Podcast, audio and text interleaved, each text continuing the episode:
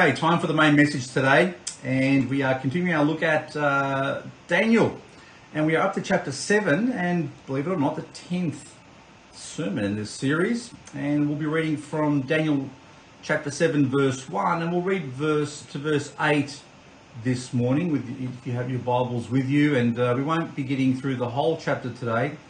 Um, but today will be a little bit of foundation for the next few chapters, which are prophetic in their uh, outlook. So read with me as we look at Daniel chapter 7, verse 1. In the first year of Belshazzar, king of Babylon, Daniel had a dream and visions on his head, of his head, upon his bed. Uh, then he wrote the dream and told us some of the matters. Daniel spake and said, I saw in my vision by night and behold, the four winds of the heaven strove upon the great sea. And four great beasts came up, came up from the sea, diverse one from another. Uh, the first was like a lion and had eagle's wings, and I beheld till the wings thereof were plucked, and it was lifted up from the earth, and made stand upon the feet as a man. And a man's heart was given to it. And behold, another beast, the second like, a, uh, like unto a bear, and it raised up itself on one side, and it had three ribs in the mouth of it, between the teeth of it. And they said thus unto it, Arise, devour much flesh. After this I beheld, and lo, another, like a leopard, which had upon the back of it four wings of a fowl. The beast had also four heads, and dominion was given to it. After this I saw in the night visions, and behold, a fourth beast, dreadful and terrible, and strong exceedingly, and it had great iron teeth it devoured and brake in pieces and stamped the residue with the feet of it. And it was diverse from all the beasts that were before it, and it had ten horns. I considered the horns, and behold, there came up another, uh, uh, among them another little horn, before whom there were, there were three of the first horns plucked up by the roots. And behold, in this horn were eyes like the eyes of a man, and a mouth speaking great things. Let's uh, go to the Lord in prayer, and we'll commit this time to Him. Father, we thank you for today. We thank you for your word. We thank you that we can trust every syllable in it. We pray for your direction and leading this morning. We pray that your, your spirit would be our guide and our teacher. And we just do pray, Lord, that as we understand your word, Father, you would help us to apply it with your grace. We thank you once again in Jesus' name. Amen. Okay, so so far, let me give you a bit of a recap um, we've completed the first six books of Daniel, and as you know, Daniel has 12 chapters, or sorry, the first six chapters. And in the first six chapters, we've become acquainted with Daniel, with his countrymen, um, with how they found themselves in Babylon, um, in specifically the capital. we've learnt of their faith and and the various trials they went through and how God revealed himself um, through them to the various kings, specifically or more or more um, uh, focused Nebuchadnezzar, that he was the God who is above all gods. So God revealed himself through them. The next six chapters are specifically prophetic in their outlook. So they are not in um, chronological order. So the first six chapters were essentially chronological, they're a history. The next six are prophecies and visions that Daniel received during the previous time. So they are panoramic in their view of the future. So they they they cover a huge and wide uh, expanse of time, um, beginning from Daniel's time to the very end of the world and the the coming of the Lord. So the visions um, provide details of the coming kingdoms after uh, Daniel, and after the Babylonians and the Persians, as we'll see today. And they coincide with and line up with the statue that uh, Nebuchadnezzar had a dream about. If you remember that statue, it had four main parts. It had a head of gold and chest and arms of silver. It had a belly of um, and waist of uh, bronze and uh, legs of iron, and then it had its feet, which were a mixture of iron and clay. so we're going to parallel the, this particular chapter, the beasts that are mentioned in this chapter, with those things. So we are going to be looking at the first two anyway, and uh, hopefully you'll be blessed with the information that you uh, that you get today, and uh, because I've been blessed with uh, actually putting it together. So let's get into it. Daniel chapter 7, verse 1. In the first year of Belshazzar, king of Babylon, Daniel had a dream and visions of his head upon his bed. Then he wrote the dream and told the son of the matters. So, first of all, we notice something interesting. Daniel had this dream at the beginning of Belshazzar's rule over Babylon. So, yes, the same Belshazzar uh, who saw the writing on the wall, who was who died on that same day. So we've gone back in time. So this happened before the um, the fall of Babylon, and Daniel experienced this dream or this vision while he was on his bed, or while he was either sleeping or napping. And it seems as if it was around the time 553 BC. And at this time, Daniel was at least in his late 60s. Okay, so we've gone back. He, he was in his 80s um, when Belshazzar, um, when, when, the final, uh, when sorry, when, when Darius was around, and we we've gone back to him being in his 60s, probably late 60s during this time. So what was he doing during these years? Well, during these years, Daniel had uh, essentially retired from public office, and he was probably enjoying a very peaceful life. And by the looks of it, he was spending a lot of time studying scripture that he had in his possession. So just think of this for a moment. I mean, obviously he didn't have the New Testament, but he had the books that were written before him. And considering that he was in such a high position, and he was actually a, um, a, probably a very wealthy man at this particular time, he probably had the resources to have his own copies of the scriptures made. And so if you, I mean, we enjoy the benefit of, you know, the Bible being available to us in so many different ways. You can you can buy as many Bibles as you like. You can have them printed up. You can have them on your computer. We can have them on our phones. Well, in those days, if you wanted a copy of the scriptures, you would probably normally have them um, done a book at a time. So whether it was Isaiah or um, or Jeremiah or uh, Ezekiel, you'd actually have them actually hand copied. And so there were people who were scribes whose job it was to copy things and to make and, and to make uh, various copies of the same thing. So Daniel probably had at this particular time um, copies made of the scriptures. And if you turn with me to Daniel chapter 9, it tells us there, look at verse 1 and 2 of Daniel chapter 9. this confirms that he had his own scriptures, his own manuscripts. It says there in the first year of Darius, the son of Ahasuerus, and that's Xerxes, of the seed of the Medes, which was made king over the realm of the Chaldeans, in the first year of his reign, I, Daniel, understood by books the number of the years whereof the word of the Lord came to Jeremiah the prophet, that he would accomplish 70 years in the desolations of Jerusalem. So look at that. So he understood through the writings of Jeremiah, and he understood, understood them by the books, by the books of the Bible by the books of, that he had available to him.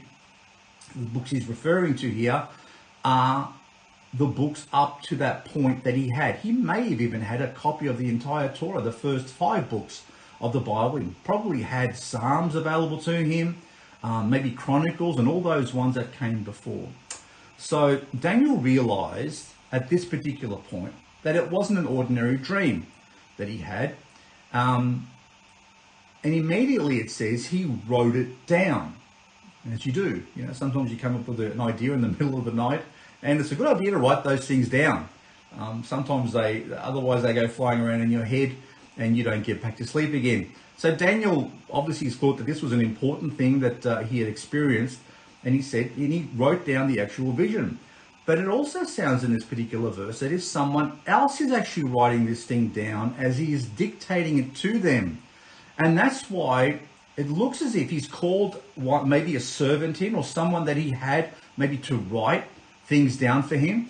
Because it says in the next verse, it says, Daniel spake and said, I saw in my vision by night. So someone's taking dictation down. It says in verse 2 Daniel spake and said, I saw in my vision by night, and behold, the four winds of the heaven strove upon the great sea. So someone's dictating his testimony here. So Daniel who probably had servants at this particular stage, um, probably got pretty excited.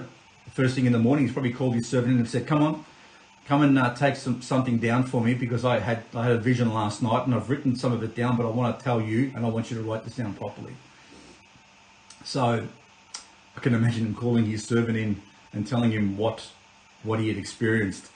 so what had he seen? Well, he says he saw the four winds, which is essentially north, south, east, and west, whipping up a turbulent sea, um,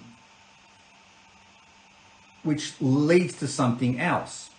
So it's the it says the four winds of heaven strove upon the great sea. Well, the four winds whipping up a turbulent sea is a picture of the turbulence of the Gentile nations.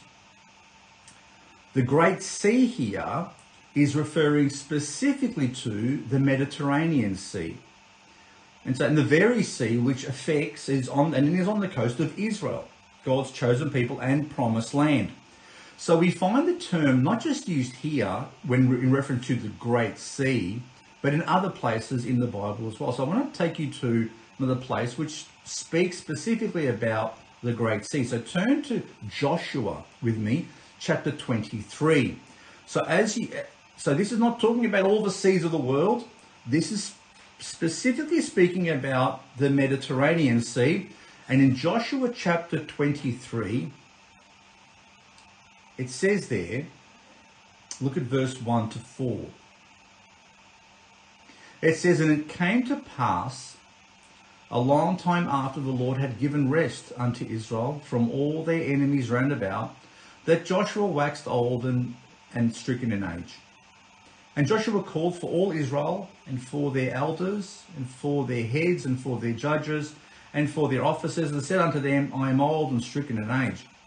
And ye have seen all that the Lord your God hath done unto all these nations because of you. For the Lord your God is he that hath fought for you. Amen to that. Behold, I have divided unto you by lot these nations that remain, to be an inheritance for your tribes, from Jordan, the river Jordan, with all the nations that I have cut off, even unto the great sea westwards. The great sea westwards from the Jordan is the Mediterranean. So they, they, they're termed the Great Sea, referenced in those days the Mediterranean Sea, and that was one border of the inheritance that God had given his people, which is there today. so the vision is concerning empires which would arise from around the Mediterranean Sea, which have an effect directly upon that land of Israel. So let's continue. So as I've said, the, the four winds are representing the north, south, east, and west, and they whip up the the waves of the sea, and the turmoil of the sea represents the turmoil and the, and the tumult of the world's people and the world's kingdoms.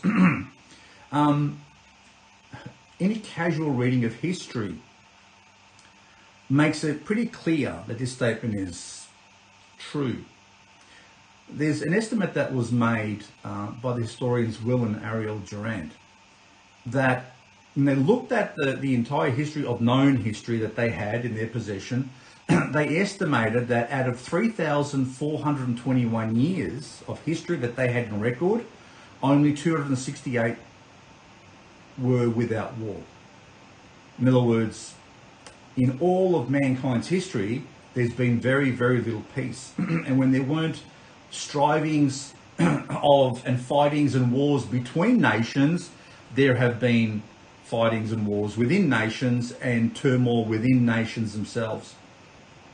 The world has no peace. The world today has no peace. You know, thousands of years later, we look at what's going on around us and we see the, the lack of peace the world has. There is always uh, something going on. There are always wars. There are always threats. There are all, always um, uh, um, strivings that the world tries to tries to make, but they never quite reach it.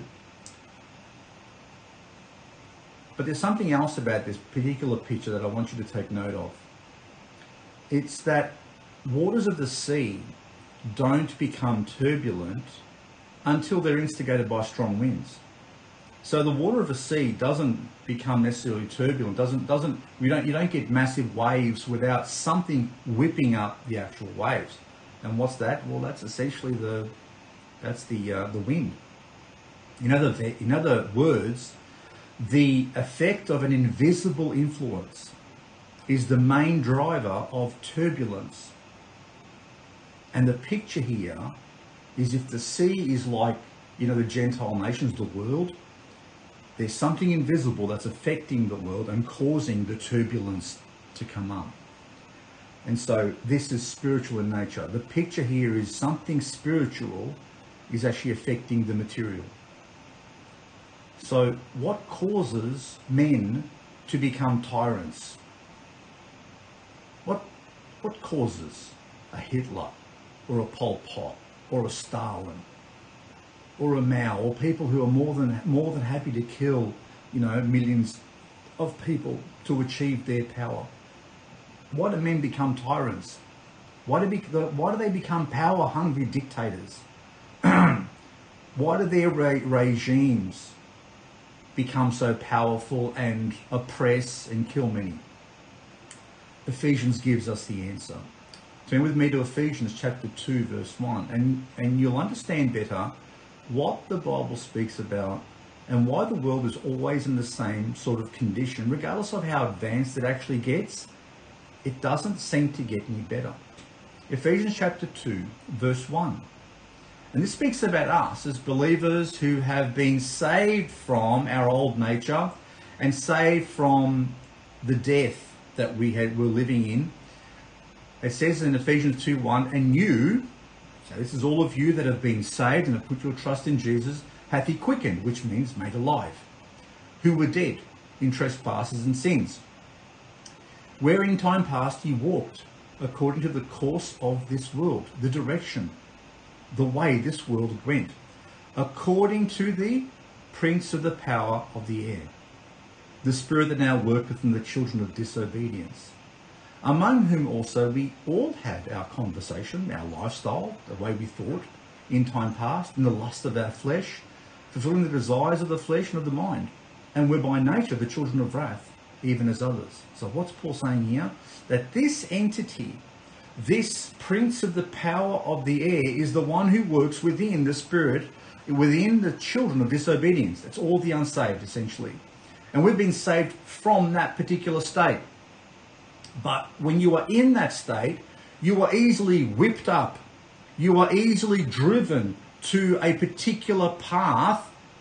And if the devil wants to inspire someone like a Hitler to to do some of the worst atrocities and, and, and fulfill some of the worst atrocities that the mankind's ever seen, he'll do that if that person has degraded himself and opened him up, himself up to that particular thing.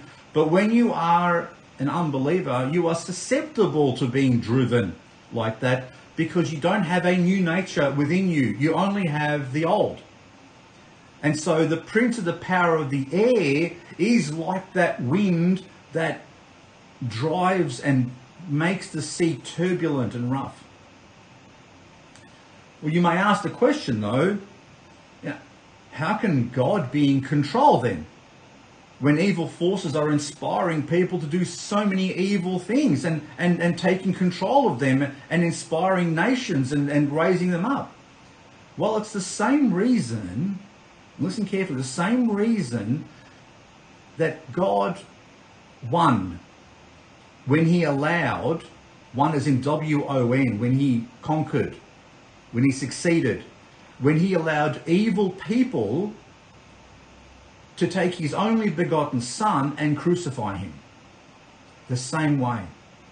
You might say, well, how, how does that work? Despite all the plans of Satan, despite who he raises up and whips up and, and, and causes, how much evil he causes, he always seems to fall into God's trap.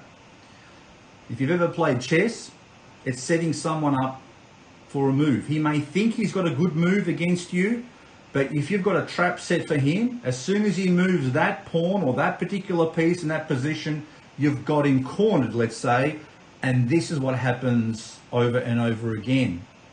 turn to 1 Corinthians chapter 2 with me for a moment because the question here is how can God say how can it be said that God is in control when the devil seems to be inspiring people and whipping up so much evil in the world?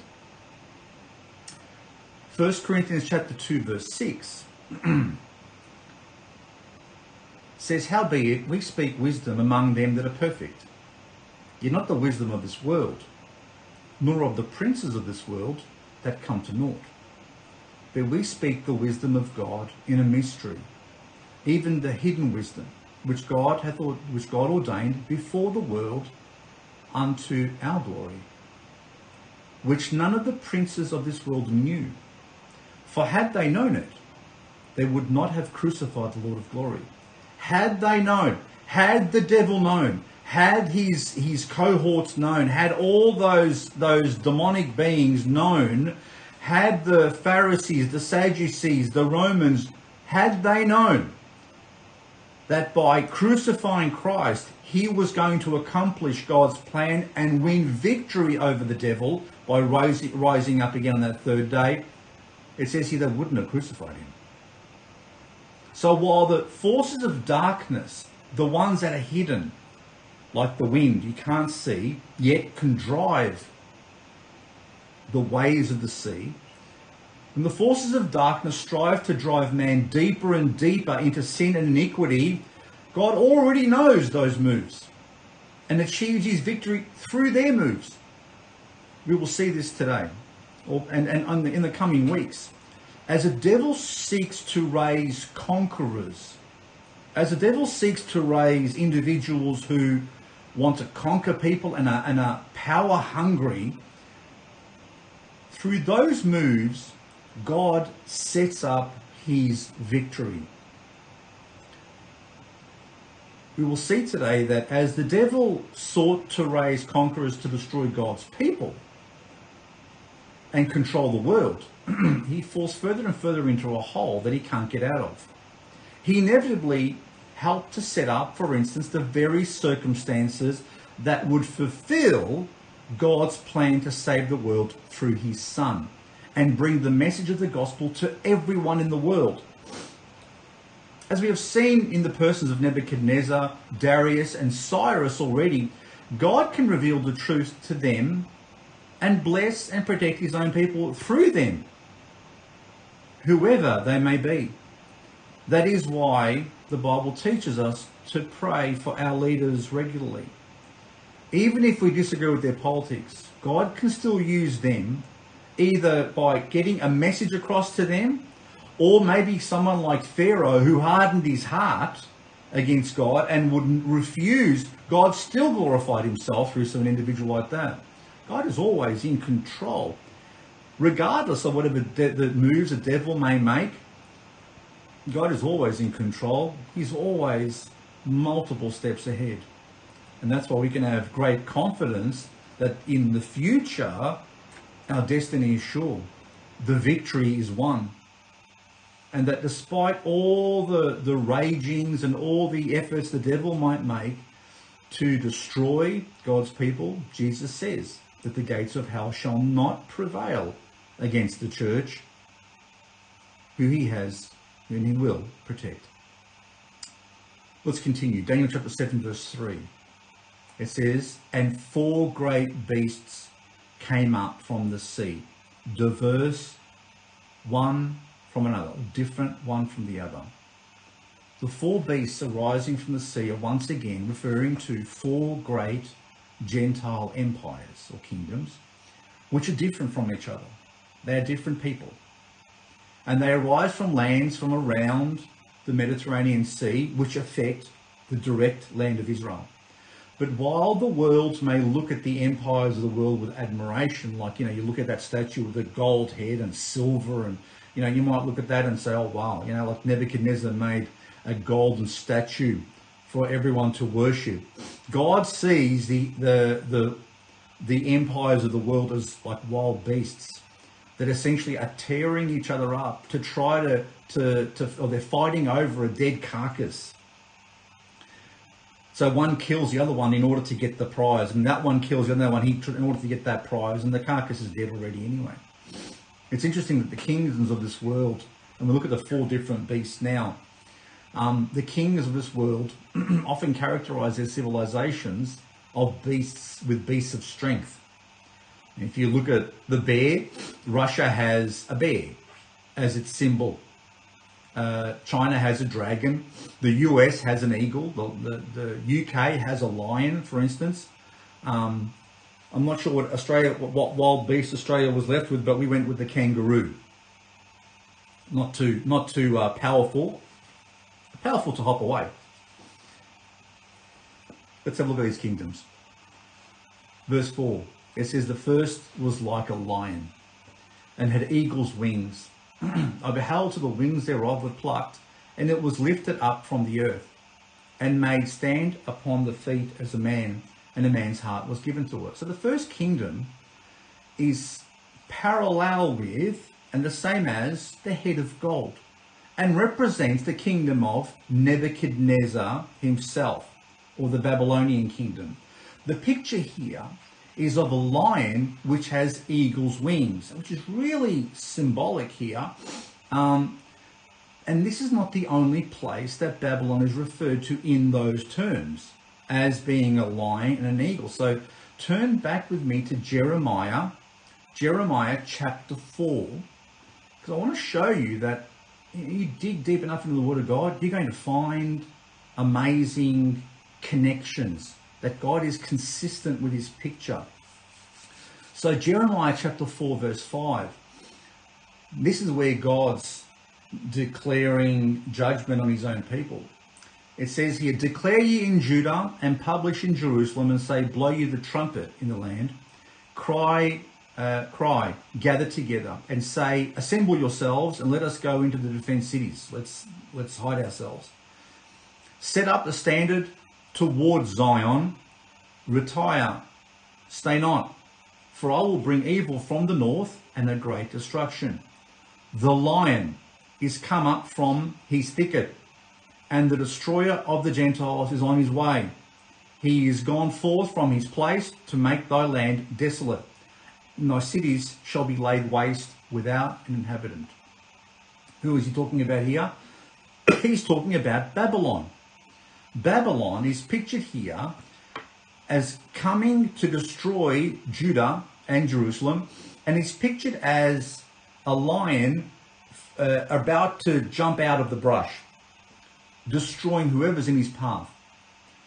Now, if we go to Ezekiel, so if you go to Ezekiel chapter 17, you will see another picture of Babylon. Ezekiel chapter 17.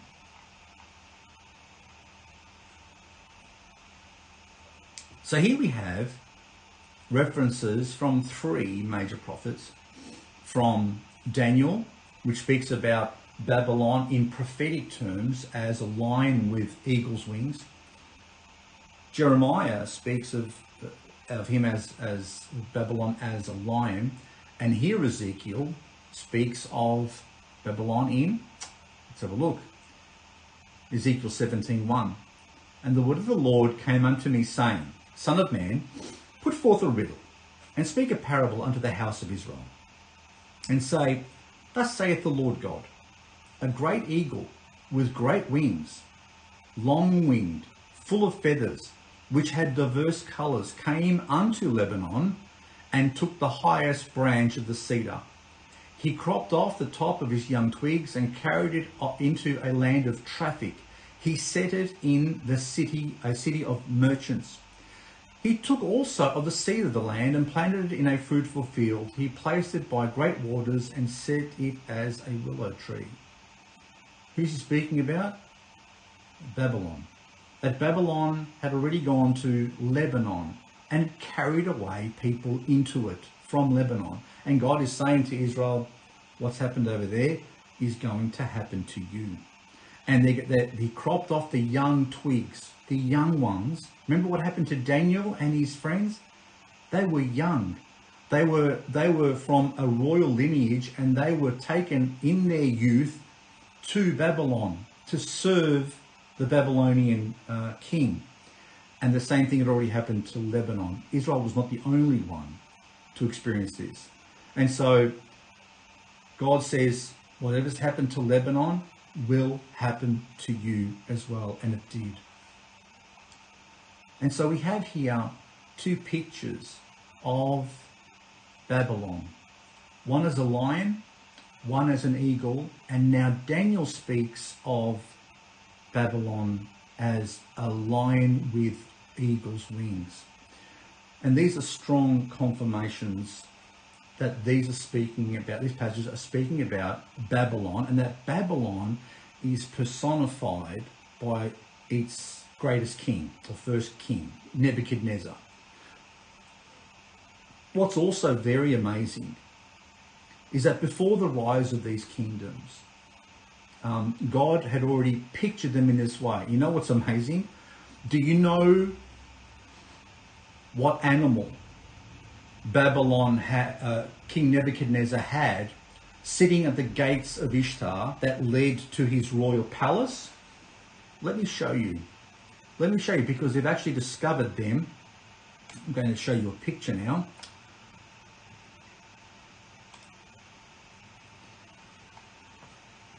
That is the relief that was on the sides of the walls of King Babylon, King Nebuchadnezzar's palace, leading into it. Can you see what that is? It's actually a lion which has eagle's wings drawn onto it. Nebuchadnezzar chose that for himself. Yet God had already pictured him in that particular way. So I find that amazing. Anyway, I hope you do too.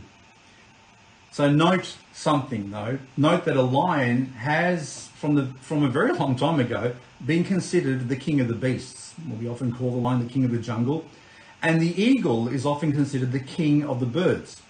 And so Nebuchadnezzar and his and Babylon is seen as the kingdom, the king of kingdoms, or the the kingdom with the most authority and power. So that's as pictured in that statue as a head, the top of gold. It's represented by that. Now let's go back to our verse. It says there, and I beheld the wings thereof were plucked, and it was lifted up from the earth and made stand upon the feet as a man, and a man's heart was given to it. Did you notice that it says that the wings were plucked off the beast, and he was then able to stand up as a man, and a man's heart was given to it? So, do you remember what happened throughout the course of the first six chapters of Daniel to King Nebuchadnezzar? We find during those things, God revealed himself more and more to King Nebuchadnezzar, and even at the end, he was he was um, humbled when God made him for seven years essentially live like a beast out in the actual field, and after that, it seems as if he repented of his of his uh, uh, of pride, of his arrogance towards God. And so this speaks about the transformation that occurred within the heart of Nebuchadnezzar during his lifetime and specifically towards the end. And so at the beginning of historically, during Nebuchadnezzar's reign, he actually had conquered, you know, one people after another, after another, after another, and he and he, he spent much time, like it says, he went to Lebanon, he's gone to he's gone to Judah and Israel, he's gone to different countries, and he's just conquered one after the other. So it's war and bloodshed for a long time. But then towards the latter part of his life, he stopped actually he stopped actually um, fighting. He he made peace, or he achieved peace, and he actually um, uh, spent time building palaces and gardens and those sorts of things, beautifying whatever he had. So it seems if he not only uh, went, became more peaceful towards the end of his life, but it says he became more and more, the Bible says he became more and more, more aware of the nature of God and that he eventually humbled his heart before God. So you'll notice it says a heart of a man was given to him instead of a beast. And so it may be here it may indicate that Nebuchadnezzar possibly got saved. He was given a new heart. One of the, um, the, the pictures the Bible gives us about being saved is that God gives you a new heart, a heart that's after His, a heart that understands His ways. And so it sa- says here that this beast received a man's heart. Let's go to the second beast. Verse 5 says, And behold, another beast, a second, like to a bear, and it raised up itself on one side, and it had three ribs in its mouth of it, between the teeth of it. And they said thus unto it, Arise, devour much flesh. Okay, so now consider for a moment the comparison between a lion with wings and a bear. A lion is quite majestic in its look, a bear not quite as majestic, but powerful. What it lacks in speed and agility, it makes up with brute strength. So the bear represents the next kingdom, the silver chest and arms, what we call the Medo-Persian Empire, the, the, an alliance that was formed and that which came in under, remember, Darius and Cyrus, they took the, the city of Babylon while Belshazzar was in rule. And so the Persian Empire may not have been as agile and efficient as Babylon at conquering, but what it lacked in agility and, and efficiency, it makes it made up for in sheer numbers.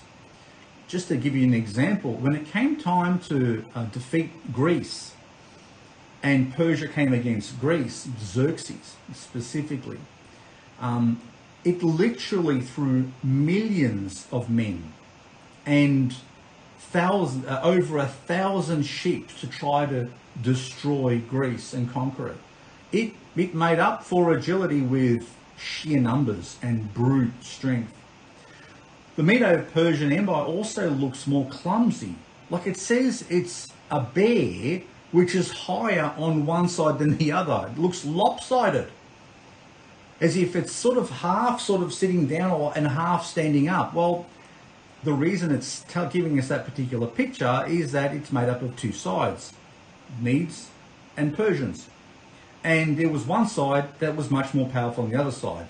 The Persians were much stronger, were much more powerful, were, were greater in number than the Medes. The Medes were the, the smaller part of this particular thing. And so this bear is lopsided because the Persians are much more greater in number and power and strength than the actual Medes. So there's a lopsidedness to it. It's not just one, like the Babylonians were one people.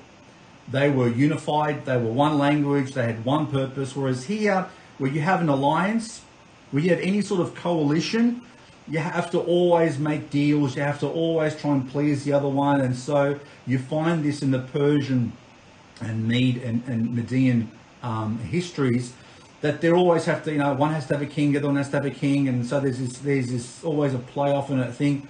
It doesn't make it as efficient and powerful or authoritative, but nevertheless, this bear is chewing on three ribs, and it says to devour much flesh, and it does. So during its supremacy, this empire conquered huge areas of land, um, increasing the Babylonian borders and its main conquest, if you look at it, it's chewing on three ribs. It conquered Babylon, it subdued Egypt, and it then added Lydia as well. So there's three ribs it's chewing on, and whether that means it's gone in three directions or whether these are its main meal, the Babylonians who had conquered, the Egyptians who had conquered, and Lydia, um, it, it's probably, I'd, I'd, probably aim more towards the, the three main conquests. But God had already foretold here in the Bible that the Medes and the Persians would overtake Babylon and become that second great kingdom. God had already foretold it in other places. So turn with me to Isaiah chapter 13. Isaiah chapter 13, verse 17, which was written well before um, these events. Isaiah chapter 13, and we'll have a look at a few passages, passages from Isaiah. Isaiah 13, verse 17 says, Behold, I will stir up the Medes against them. Who's them? The Babylonians. So God said the Babylonians are going to, going to overtake Israel. He goes, and then I'm going to stir up the Medes against them, which shall not regard silver, and as for gold, they shall not delight in it. Their, their, concern wasn't in wealth, their, their concern was more in power. It says in verse 18, Their bows also shall dash the young men to pieces, and they shall have no pity on the fruit of the womb, children. Their eye shall not spare children. And Babylon, the glory of kingdoms, the beauty of the Chaldees' excellency, shall be as when God overthrew Sodom and Gomorrah. In other words, all their glory will be gone. It'll go up in flames. And that's essentially what happened. The Persians came and took all their glory and they were ruthless as well. And so what we find is that the Bab- Babylon fell, the Medo-Persian Empire took charge of that of the area of around the around the, uh, the Mediterranean, and at this particular time, God had already foretold a particular man called Cyrus that he would use to bring his people back home. Okay, so he named him well before he was born. Go to Isaiah chapter 45. Isaiah 45, verse 1 and 2. God had foretold not only that the Medo-Persian Empire would then overtake the Medes, overtake the, the Babylonians, but he even named the person who would be the, the great one, the one who epitomized there. It wasn't really Darius, it was Cyrus who would epitomize the power of the Medo-Persian Empire. So Isaiah chapter 45 verse 1 says, Thus saith the Lord to his anointed, to Cyrus, whose right hand I have holden, to subdue nations before him, and I will loose the loins of kings. Remember that? That referred specifically to Belshazzar. To open up before him the two-leaved gates. Remember the gates that were in Babylon? That, uh, that the river dried up and they were able to go right through with. And the gates shall not be shut I will go before thee and make the crooked places straight. I will break in pieces the gates of brass and cut and sunder the bars of iron. So while the book of Daniel now doesn't provide any further stories about the Jews living during the Medo-Persian Empire, you'll notice it doesn't. So we had stories about you know what um, what the Jews went through under Babylon's rule. There's there's no more stories now about the Persians, about what they went through under Persia, but there are. So while the book of Daniel doesn't provide any further details or stories about the Jews living under Medo Persia, there are other books that do, specifically three that seem to sit in the Old Testament by themselves, that recount wonderful stories of how the Lord continued to bless and watch over his people uh, during this time. So I'm going to take you through quickly through those three books. The book of Ezra being the first. The book of Ezra recounts the proclamation of Cyrus the Great in allowing a great number of Jews to return back home to rebuild the temple under Ezra's leadership. So turn to Ezra chapter 1 verse 1. And in that, we see the proclamation of Cyrus the Great being recorded for us in the Bible about the people of God and his declaration that they could go home and rebuild their temple, which had been destroyed by the Babylonians. Remember, the Babylonians had taken even the, all the utensils out of the temple as well. So it says in Ezra chapter 1, verse 1 now, in the first year of Cyrus, king of Persia, that the word of the Lord by the mouth of Jeremiah might be fulfilled. Remember, Jeremiah had already prophesied it, and now Ezra is saying, This is fulfilling that.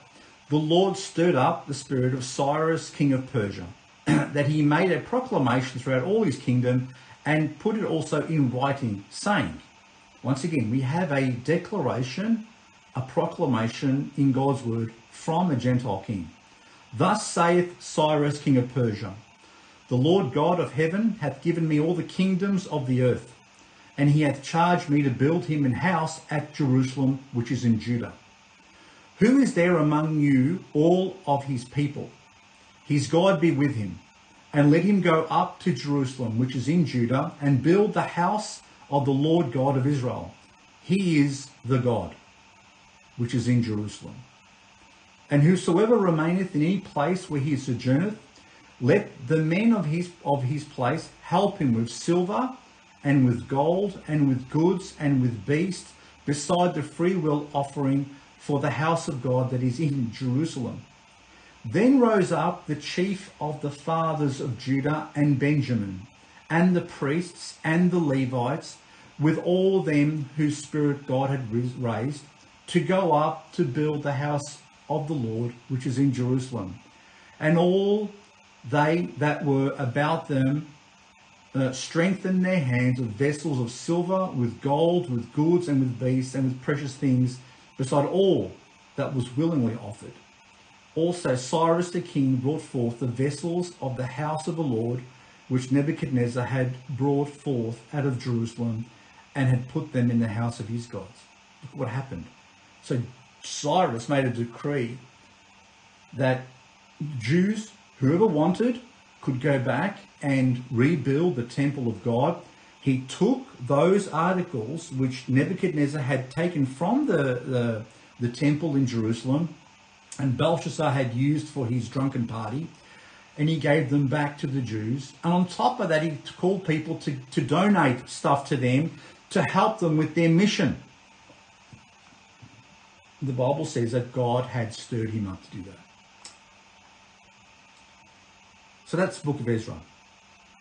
The book of Nehemiah, which comes after Ezra, was a cupbearer for Artaxerxes another Medo-Persian, a king from the Medo-Persian Empire.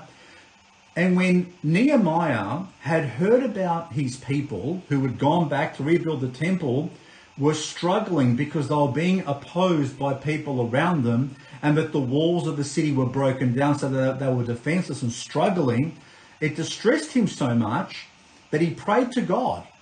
And Artaxerxes then gave him permission to go back and rebuild the wall that surrounded the city. So turn with me to Nehemiah chapter 1, verse 1, and we'll just see the beginning of that one. So it says there, the words of Nehemiah, Nehemiah chapter 1, verse 1, the words of Nehemiah, the son of, of Hachaliah. And it came to pass in the month of Chisleu, in the 20th year, as I was in Shushan the palace, that's the Medo-Persian palace, that Hanani, one of my brethren, came, he and certain men of Judah, and I asked them concerning the Jews that had escaped, which were left of the captivity, and concerning Jerusalem. And they said unto me, The remnant that are left of the captivity there in the province are in great affliction and reproach. The wall of Jerusalem also is broken down, and the gates thereof are burned with fire. What ended up happening? he was given permission to go back and rebuild the wall. And so we have the story then of Nehemiah rebuilding the wall. Then we have the book of Esther. And Esther is essentially about the beautiful Jewish wife of, uh, of King Ahasuerus, which is Xerxes the first, I believe. And her cousin Mordecai um, persuades the king and her to retract an order that had been devised to annihilate the Jews on a given day. So turn with me to Esther chapter 3 and we'll look at verses 8 and 9. It says there, And Haman said unto King Ahasuerus, There is a certain people scattered abroad and dispersed among the people in all the provinces of thy kingdom, and their laws are diverse, which means different from all people neither keep they the king's laws. Therefore, it is not for the king's profit to suffer them. In other, words, it's not a good idea, king, to let them live. If it please the king, let it be written that they may be destroyed. And I will pay 10,000 talents of silver to the hands of those that have given the charge of the business to bring it to the king's treasuries. So the devi- a, a, a plot was devised without Xerxes probably being too aware of it because he had married Esther at this stage and she was a Jew and he probably wasn't too aware. He was, I think he was, he, had the, he was hoodwinked a little bit like, um, like Darius to destroy these people whose laws were different than everyone else's, and they refused to obey the king's rule. So when someone says, uh, when someone says that to a king, well, he's given them permission to go and destroy them, and so they they devised a plan to kill all the Jews on a specific day, and they were going to get people and and um, and assassins and people like that to actually kill them. And so that's the story of that. So you have three books that seem to sit together for a reason, because they were the times that the Jews lived under the Persian, the Medo-Persian Empire. If you were wondering, whatever happened to the Medes and Persians? Whatever happened to those people? Whatever happened to that empire?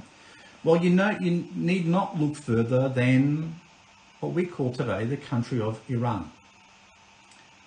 Yeah, Iran. Iran was known as Persia.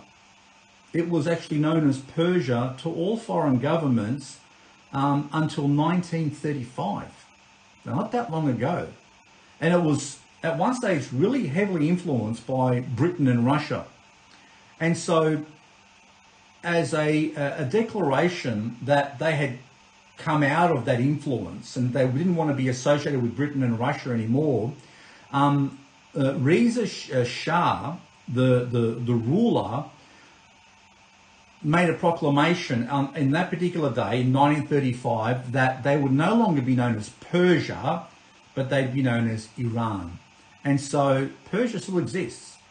It's called just called Iran today. And it's also interesting to note that the Jews were taken that the Jews were taken after the Jews were taken into captivity into Babylon, um, and as we see in in Esther, they became dispersed throughout the Babylonian and Persian empires. So they didn't just live in the capital, they had families. They grew, they spread out in the empire, and they lived fairly, like it looked as if for most of the time, fairly quiet sort of lives. And what you may not know or be aware of is that it was during these years they didn't have a temple. They couldn't offer sacrifices if there wasn't a temple. What did they do? So, what they did during what we call the diaspora, the time that they were um, uh, taken away from their, their home country and living in this on these foreign lands, what happened was um, things that we simply take for granted in our New Testaments. For instance, it was during this time of the, of the diaspora, during Babylon and Persia, that people we know and you read in your New Testament called scribes and lawyers become so important to the Jewish culture. and the scribes were critical because while they were away from their hometown, they needed copies of the New Testament to be able to teach their children and to, and to help them learn. And so scribes became really important because there wasn't a temple there based there. And not only scribes were important, and they became teachers as well, but lawyers became important as well because how do you interpret the word of God when you're in a foreign country? When you can't do certain things that you take for granted, for example, it might say, well, you know, when you commit a certain sin, you need to bring a certain sacrifice to the temple. When you haven't got the temple, what do we do now? And so there were lawyers who came up to help interpret that thing and how to do it when you're in a foreign country. So when you read scribes and lawyers in the New Testament, they essentially came up and became uh, well known because of this time away. If you didn't know already, also, the Persians were the first people also to develop a postal service. So next time the, the mailman comes around, you might want to give a consideration to the thought that the Persians were the first one to set up a fellow on a horse to take things from one place to the other and have points of pick up and points of, of, of drop off. So they had an organized uh, mailing service, mainly from things from the king outwards and then from, from them back to the king, but it developed from there. And so it was a, an idea that later the Greeks and the Romans actually, you know, took took as well. And that's why in the early years of Christianity, you have letters being able to be delivered all over the place uh, with, with fair confidence that they're going to get there. And so you have scribes and lawyers built up. You have a postal service uh, uh, designed by the Persians. And then what you have, well, you don't have a temple, do you? You're living in Babylon with your family and maybe with other people. You haven't got a temple to go to. You don't have um, you don't have places you can meet. Um, so what do you do? Well, you build things called synagogues, and that's why you see the word synagogue being written so many times in the New Testament, but you don't see them in the Old Testament. Synagogues didn't really exist in the Old Testament; they existed in the New Testament because by this stage they had become part of their culture. Why? Because they had spent so much time away from their homeland whether it was under Babylon rule, whether it was under Persian rule, Greek rule, or Roman rule, even when they got back to their home, back to uh, to Israel, many of the Jews still lived away from Israel. And so, in those remoter communities, what do you do to maintain your culture, to maintain the teaching of the Word of God? What do you do? Well, you build something called a synagogue. And so, synagogues, by the time the New Testament came around, by the time Christ was born, were already scattered all around the known world. Where did Paul and the apostles go first to share the gospel when they went to remote places? They went to synagogues. Why did they go there? Because they found faithful Jews there who were reading the word of God that had been written for them by the scribes that were being taught by rabbis and, and lawyers, and they were meeting in synagogues, local, what we call local, essentially community centres um, for Jews who were far away from home.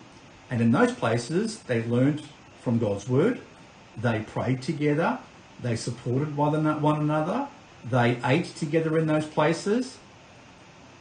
The picture is pretty clear. Despite the plans that the devil may have to destroy God's people and to and to try to destroy the opportunity that, that he thought maybe from God bringing the Messiah into the world, he actually enabled it. He enabled it in so many ways. And just by the Persians and the Babylonians, we find, well, he enabled, you know, synagogues to be built. He enabled scribes to, to rise up and lawyers to rise up. He even enabled the, the postal service to come into, into play. God inspired his own people, even when they were away in a foreign land, to preserve the truth that had been kept for them. And I'm sure you're probably guessing where local churches came from, where the idea of a local church came from. Sounds a lot like a synagogue, doesn't it? God even had established the model for a local church because of those days. Because Israel Judah was taken captive into Babylon and Persia, the idea of a local church, God had established that idea and we're still using it today. And what do we do at our local church? Whether we're together or whether we're on Zoom or, well, the idea is that we encourage one another in our local church. We read the Word of God. We teach the Word of God. We preserve our culture. You might say, well, what's our culture? Is it Australian culture? Well, no, no, not earthly culture, a heavenly culture. The Jews preserved their culture in a foreign land. What's our land? Our land is heaven. The Bible says we are foreigners, we are pilgrims, we are strangers in a foreign land. So when we come together in church, when I'm here presenting uh, the Word of God to you through YouTube or Zoom or whatever else it may be, when we come together um, uh, and speak to each other and encourage one another, when we get a chance to, to come together in church, what are we doing? We're encouraging each other. We're preserving the culture that God has outlined for us in His Word we're rejoicing in what we have in God. We're, in, we're, we're teaching one another. We're helping one another. We rejoice with one another. We are preserving heaven's culture in a foreign land. And so I'll close with this thought. Are you at home in this world? If you are, then you may be missing a very important point to your identity if you're a believer. Because the Bible says that we are not, we are no longer citizens of this world. We are no longer the same as we were before. We are new people, given a new identity. We are not people who just simply belong to the world and that's it and hoping to get to heaven one day. The difference between a religion and Christianity is the Christianity is that Christianity says you are already a citizen of heaven. You are already saved. You are already given a place there. Your name is already already recorded there. If you are in Christ, you are already a citizen of heaven. And so we should behave as citizens of heaven while we are in a foreign land, which is the earth. If you're not saved, then the only culture you have is the earth. Whether it's the Australian culture or the American culture or Italian culture, whatever that culture may be, that is it, what you have. You are not a citizen yet. You can only become a citizen of heaven, the Bible says, when you've died with Christ. And God makes you a new person. And so then He grants you a new citizenship. So, my, my encouragement to you today is if you're a believer, remind yourself of that. Remind yourself of what church is and how important it is. Remind yourself of what the Jews went through and how faithful they were in the stories that we've read in Daniel and how the devil continues to try to destroy God's people. He may have just tried to destroy God's the Jews, God's people, but they were a picture of us in this world. So remember that he's trying to destroy you and I as well, and our church. Remember your role. Brother Allen gave a, a wonderful message this morning for the children to remember. They may consider themselves to be small, they may consider themselves even to be insignificant, but they are not. And none of you are. No one is insignificant.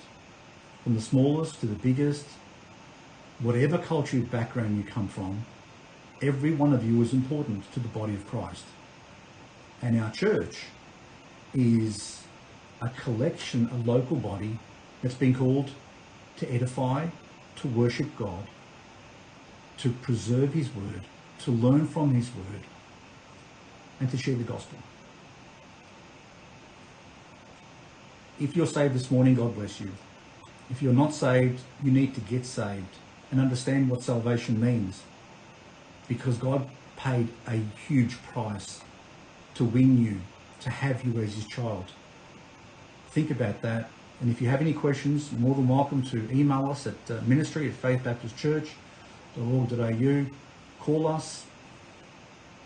Call someone that you know. God bless you all. Next time we will look at another trap that the devil fell into, which brought us the Bible and why we have the Bible or the New Testament written for us in Greek. God bless you all. I hope you have a lovely week and looking forward to seeing you all soon.